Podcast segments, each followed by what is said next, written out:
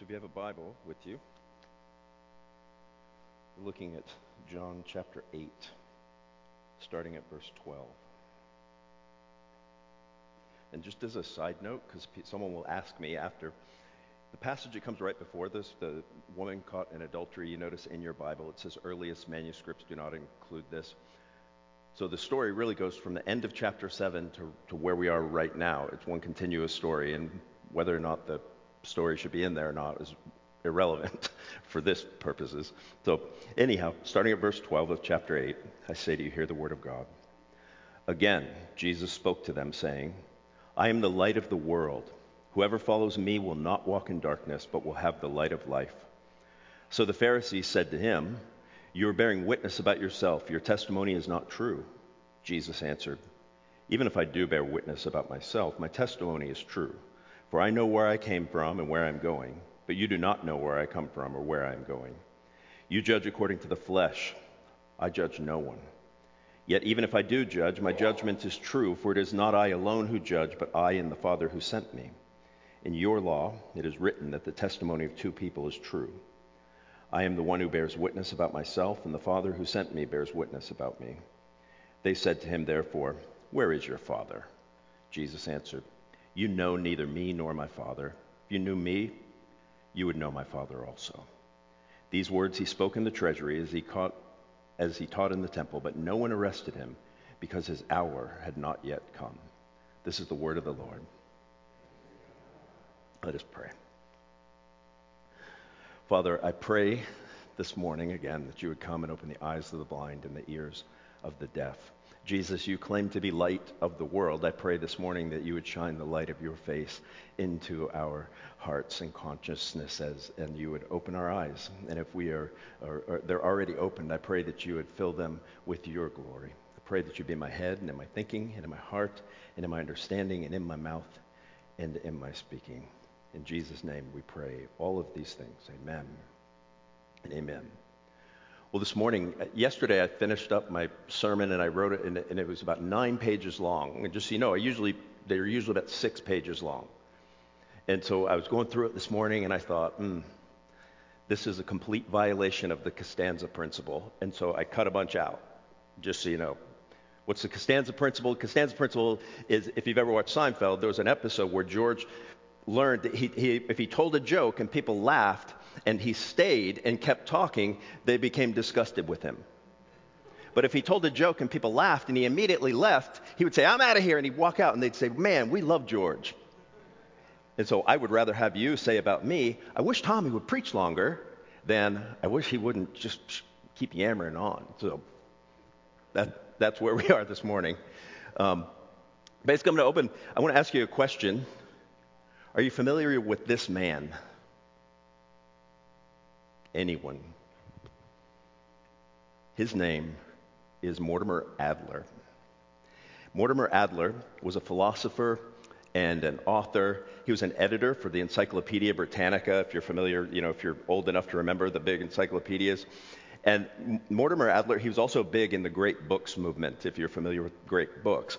And he wrote a book, one of the books of many that he wrote, my, it, for, at least for me personally, it was one of the most important books I've ever read in my life.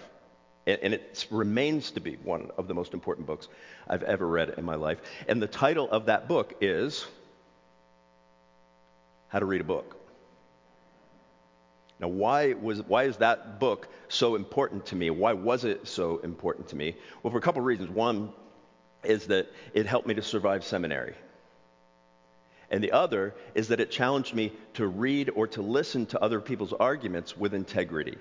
And I'll, I'll explain what that means in a, in a minute. So, how did, how did this book help me to survive seminary and even my doctoral studies later on?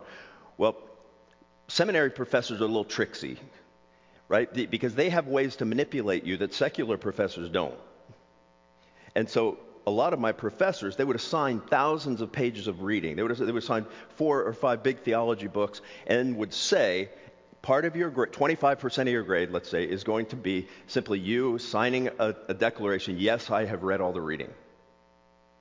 So if you didn't read all the reading, you couldn't sign it, and so you got a 25% ding. If you signed it and lied, then you had to live with that in your conscience. The other op- option is to just try and read it. But when you have four or five classes, each giving you thousands of pages of reading, how do you get through that? Well, that's where Adler comes in. You see, Adler, basically, when you read how to read a book, he says there's four, kind, four ways to read a book. Two of them are irrelevant for today. One, one of them is elementary reading, and that's just do you know how to read, period. And there's another method of reading called synoptic reading, which is basically where you're comparing authors side by side. The two methods that are important, or most important to helping me survive, is, he, is one type of reading is investigational reading, and the other is analytical reading, right? So, what is investigational reading? Well, investigational reading is when you take a book. So, my professor wants me to say, Tommy, did you read that whole book? Investigationally, yes. In, in, other words, when you're going to read investigational, you read the table of contents, you read the introduction, you read the last paragraph of every chapter, and you read the conclusion of the book. Probably take you an hour. And for the most part, you get the idea of what that book is about, and you can pass the test, which I always did. And so when the professor said, Tommy, did you read the reading? I would say wholeheartedly, yes, I did. Investigational reading. That saved me, right? Because it really saves a lot of time, especially if the book is dull. The other kind of reading, though, is analytical reading. And analytical reading is where sort of time doesn't matter and you're really trying to read a book to try and understand what an author is saying. Like you're just digging into that book, you're reading every line of that book. And the thing is that Adler would say is that basically, um, not only are you reading it for understanding, but you're trying to, and I'm quoting him now, is to develop a personal opinion about its validity. In other words, the author is making some claims he's make, he or she is making a case for something, and not only are you trying to understand what they're saying, you're actually trying to determine whether it's valid or not, whether it's true or not. And honestly, if you want to know what the opposite of that looks like, just watch any newscast, conservative or liberal.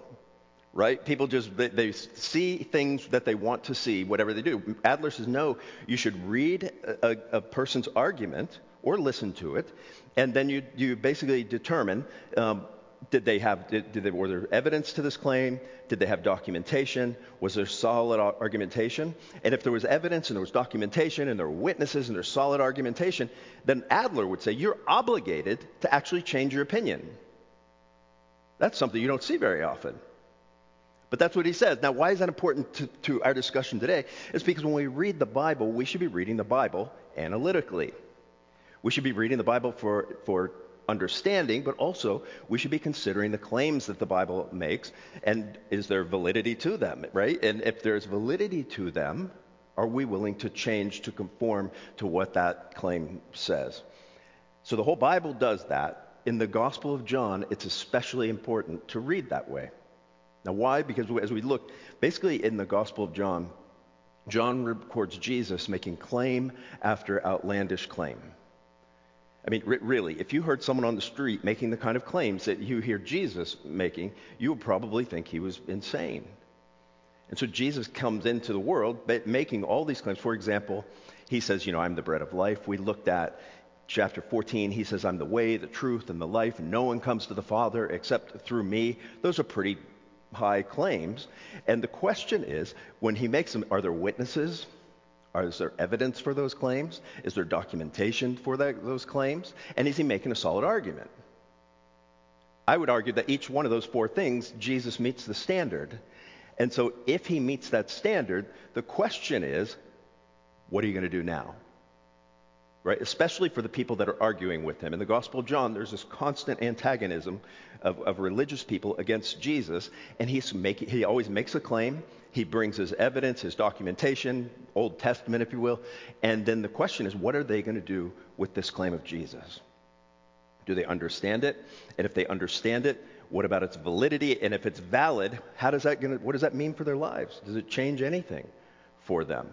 And so the same is true true for us, right? As we read the claims of Jesus, the question is, is has he made a solid argument? Has he made a case that what he is saying is true? And if it's true, what does that mean for us? Is it going to change us? Is it going to move us one way or the other? So this morning, um, basically, the claim we're looking at this morning, obviously, is that where Jesus says, I am the light of the world. And this is going to shock some of you. This morning, I have one point. I had two originally. Remember, I told you I cut some things out. One point today, but it's going to be one big, fat, long one, I tell you that. So, one point, and basically the point today is basically just an incredible claim. Let me read to you again what Jesus says, verse 12. Again, Jesus spoke to them, saying, I am the light of the world. Whoever follows me will not walk in darkness, but will have the light of life. Now, what does Jesus mean by this claim? Um, you know, what, what makes it incredible? Well, first of all, we got to consider the context of this claim. So Jesus makes this claim at the Feast of Tabernacles. Feast of Tabernacles was one of three pilgrimage feasts that the Jews had. And a pilgrimage feast was basically Jews from all the known world would come to Jerusalem. Passover was another one. They would come to Jerusalem to celebrate the Feast of Tabernacles or the Feast of Booths. And they would come, and at the Feast of Tabernacles, there were two major ceremonies that were the high points of the, of the Feast of Tabernacles. And basically, what they would, they would come to the Feast of Tabernacles to celebrate specifically God's deliverance of Israel from bondage in Egypt. Okay, so this thing is happening. They're celebrating the, their release from bondage in Israel, and then there's two big events that they use to celebrate these. And the first is a ceremony of water, or a water pouring ceremony, right? That they would take these big jugs of water and they would make a big hullabaloo, and they would pour out this water, and they would read the book of Exodus. And during that, basically the ceremony of water. Remember, here's what Jesus said when they were doing that ceremony. Verse 37 of chapter 7 it says, On the last day of the feast, the great, the great day, Jesus stood up and cried, If anyone thirsts, let him come to me and drink. Whoever believes in me, as the scripture has said, out of his heart will flow rivers of living water.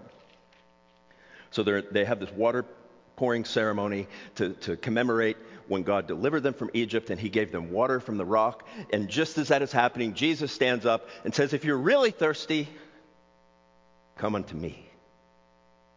If anyone is thirsty, come unto me and drink, and I will give you water that will spring up for, for eternal life. That's a pretty big claim, especially in that context, because he, Jesus is inserting himself into their history.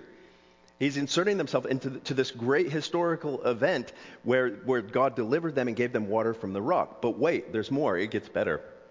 Because the people are divided after that, right? Verse 40 of chapter 7, it says, When they heard these words, the crowd, some of the people said, This really is the prophet. Others said, This is the Christ. But some said, Is the Christ to come from Galilee? Has not the scripture said that Christ comes from the offspring of David? And comes from Bethlehem, the village where David was, and so there was a division among the people over him. So the people are divided. And so, what does Jesus do to, to, to quell this division? He just keeps stoking the fire. So he said, you know, if anyone's thirsty, come unto me and drink. And then notice in verse, our passage of chapter, verse 12 of chapter 8 says, Again, Jesus spoke to them, saying, I am the light of the world. Whoever follows me will not walk in darkness, but will have the light of life. You see, the second ceremony that they did was the first was the pouring of water. The second ceremony they did, the last thing they did, was this big ceremony of lights where they lit these four huge lights. And that would commemorate, God's intervention into chaos and creation with light, but also God's leading them out of Egypt with a pillar of fire, right? Light. And so Jesus stands up in that context and says, I am the light of the world. Now the question is, what does he mean by that when he says it? And I think in order to really understand how, how big this claim is, you got to go all the way back to Genesis. In fact, you got to go all the way back to Genesis chapter 1, verses 1 through 4. The Old Testament is the context for this, but I think you'll see how it helps us understand what Jesus is getting at here. Let me read to you Genesis 1, 1 through 4. It says, In the beginning, God created the heavens and the earth, and the earth was without form and void and darkness was over the face of the deep, and the Spirit of God was hovering over the face of the waters. And God said, Let there be light. And there was light. And God saw that the light was good, and God separated the light from the darkness. So God called the light day and the darkness night, and there was evening and there was morning, the first day. So what happens here? If you look at Genesis chapter 1, verses 4 through 1 through 4, it says, Now the earth was formless and void. This is before any of the creation stuff starts. And the words there in, in Hebrew formless and void, or tohu vabohu, and then darkness is vahoshek. That's important. Those, word, those words are important because those are the same words that are used to describe Israel's experience in Egypt. And those words mean chaos and bondage. And so at the very beginning of creation, it says, Now the earth was formless and void. The earth was in chaos and in bondage, right? Something happened between verse 1 and 2 of Genesis chapter 1. And what does God do then? He intervenes into the chaos of original creation with light. And in Hebrew, it just says, God looks and he just says, light, and it happens. It intervenes. Light drives out darkness. He separates the darkness from the light day one. Okay? So God is the one who intervened into the original crea- chaos of creation, and he separated the light from the darkness, and he does the same thing basically in Israel, right? Israel is in bondage. Israel is in slavery. Israel is in a state of tohu, vabohu, vahoshek, right? Formlessness, void, and great darkness. And God comes by his grace, by the way, he comes and he intervenes into their chaos. He intervenes to deliver them. And not only that, so when you look at Exodus, what happened there, in Exodus chapter 13. So God has, has the, the plague of the firstborn has happened. Pharaoh has released them. They go out into the wilderness. Pharaoh decides he's going to pursue them. And here's what it says it says, The Lord went before them by day in a pillar of cloud to lead them along the way, and by night in a pillar of fire to give them light, that they might travel by day and night. The pillar of cloud by day and the pillar of fire by night did not depart from the people. So Israel has, has gone, and so, they, they, so that they can continue their journey, whether it's the nighttime or daytime, the pillar of fire goes before them. The light of God leads them. But it even gets more interesting because remember, they get to the edge of the Red Sea, and Pharaoh's barreling down behind them. What's going to happen now? We read that to chapter 14, verse 19. Pharaoh, it says, And the Egyptians shall know that I am Lord. I've gotten glory over Pharaoh and his chariots and his horsemen. Then the angel of God, who was going before the host of Israel, moved and he went behind them. And the pillar of cloud moved from before them and stood behind them, coming between the host of Egypt and the host of Israel. And there was cloud and darkness, and it lit up the night without one coming near the other all night. Then Moses stretched out his hand over the sea, and the Lord drove the sea back by a strong east wind all night, and made the sea dry land, and the waters were divided. So, what did God do there? Basically, he separated light from darkness. That Israel was not just following the light. When, the, when Egypt was coming to, to barrel down on Israel, the, the pillar of fire moved behind, and it was dark on Egypt's side, and it was light on Israel's side. That God, the first thing God did in Israel is he, he intervened into their chaos. He separated the light from the darkness, day one, and what is the next thing he does? He separates the sea from dry land, the Red Sea. You see any parallels there? right? That God intervenes into chaos, God, God delivers his people, and then he leads his people. So we read all of that kind of stuff. And what does that, how, what's that have to do with Jesus? How does that tie to Jesus now standing up and saying, I'm the light of the world. Whoever follows me will not walk in darkness, but will have the light of life. I think he's saying at least three things here. That basically Jesus is saying, I'm the one who intervened in the original chaos. I'm the one who's come to intervene into your chaos and bondage now. So Jesus wasn't just like sort of some guru that says, Oh, I have light, you know, like follow me and I'll, I'll enlighten you. Jesus is saying, I am the one, the, the one who is active at creation, the one who is able to intervene in the original chaos of creation. That's who I am. I am that light. I'm the one who did that. I'm the one who intervened in original creation in chaos, and I'm the one who is here to intervene into your chaos now, into your darkness, your brokenness, your bondage, your sin, you know, your slavery. That's the, I mean, that's basically the other thing he's saying. He's basically saying, I delivered you from Egypt then, and I'm the one who delivers you now that Israel had no hope whatsoever of delivering themselves from bondage, from delivering themselves from slavery. They needed an act of God, something that would intervene on their behalf and would, would take down Pharaoh and would lead them out. Jesus says, I'm the one who delivered you then. I'm the one who delivered you from your slavery in Egypt, and I'm the one who will deliver you now from your slavery to sin. Remember later on in John chapter 8, Jesus says something like this, and, and he's talking about this, and the Pharisees say, We've never been slaves to anybody, which is complete ignorance. They've been slaves in Egypt. They, have, they, they probably led the, the Feast of Tabernacles, which is celebrating their deliverance from slavery, and yet they tell Jesus, We've never been slaves.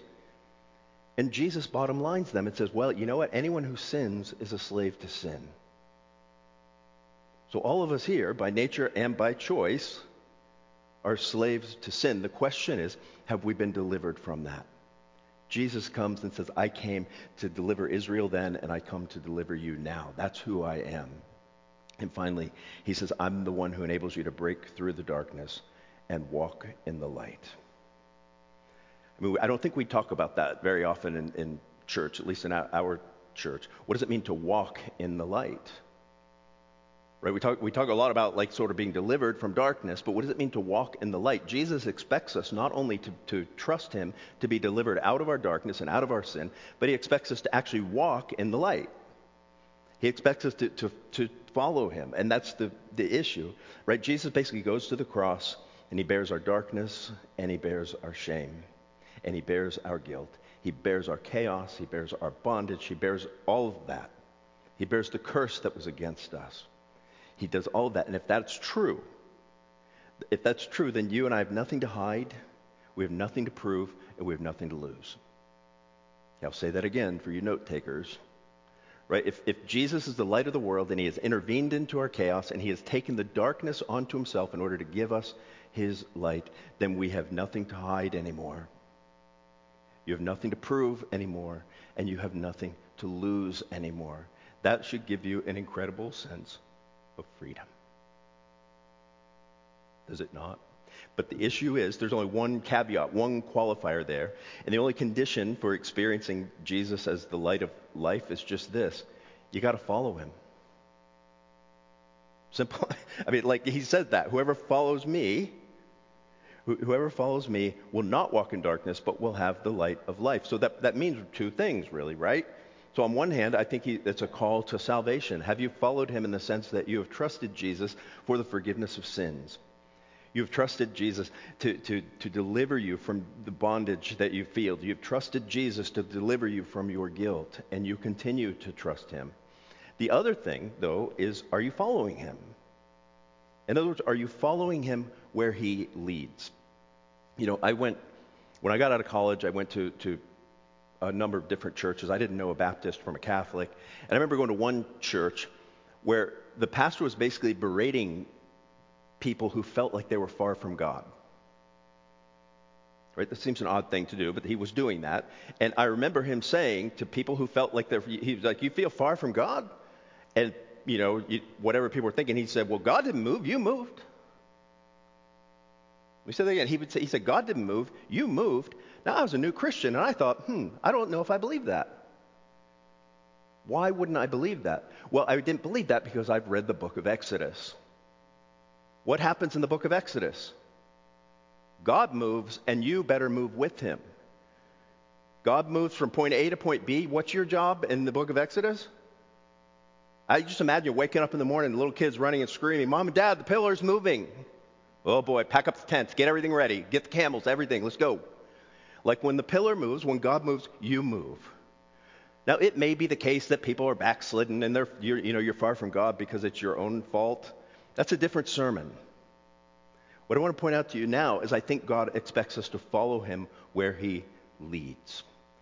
And so, for example, um, are, are, we moving when Jesus moves? Are we following where Jesus leads? And, and let, let me give you a perfect example of that me and Judy, right? You know, for, for 20 years, I've been here on staff for about 17. And over the years, I've gotten lots of phone calls about people who said, Hey, what do you think about coming over to our grass is greener church? and I never did one interview, not one time. Never even considered it because it never felt like Jesus was leading it, that he wanted us to follow him to this other church that also had a lot of problems.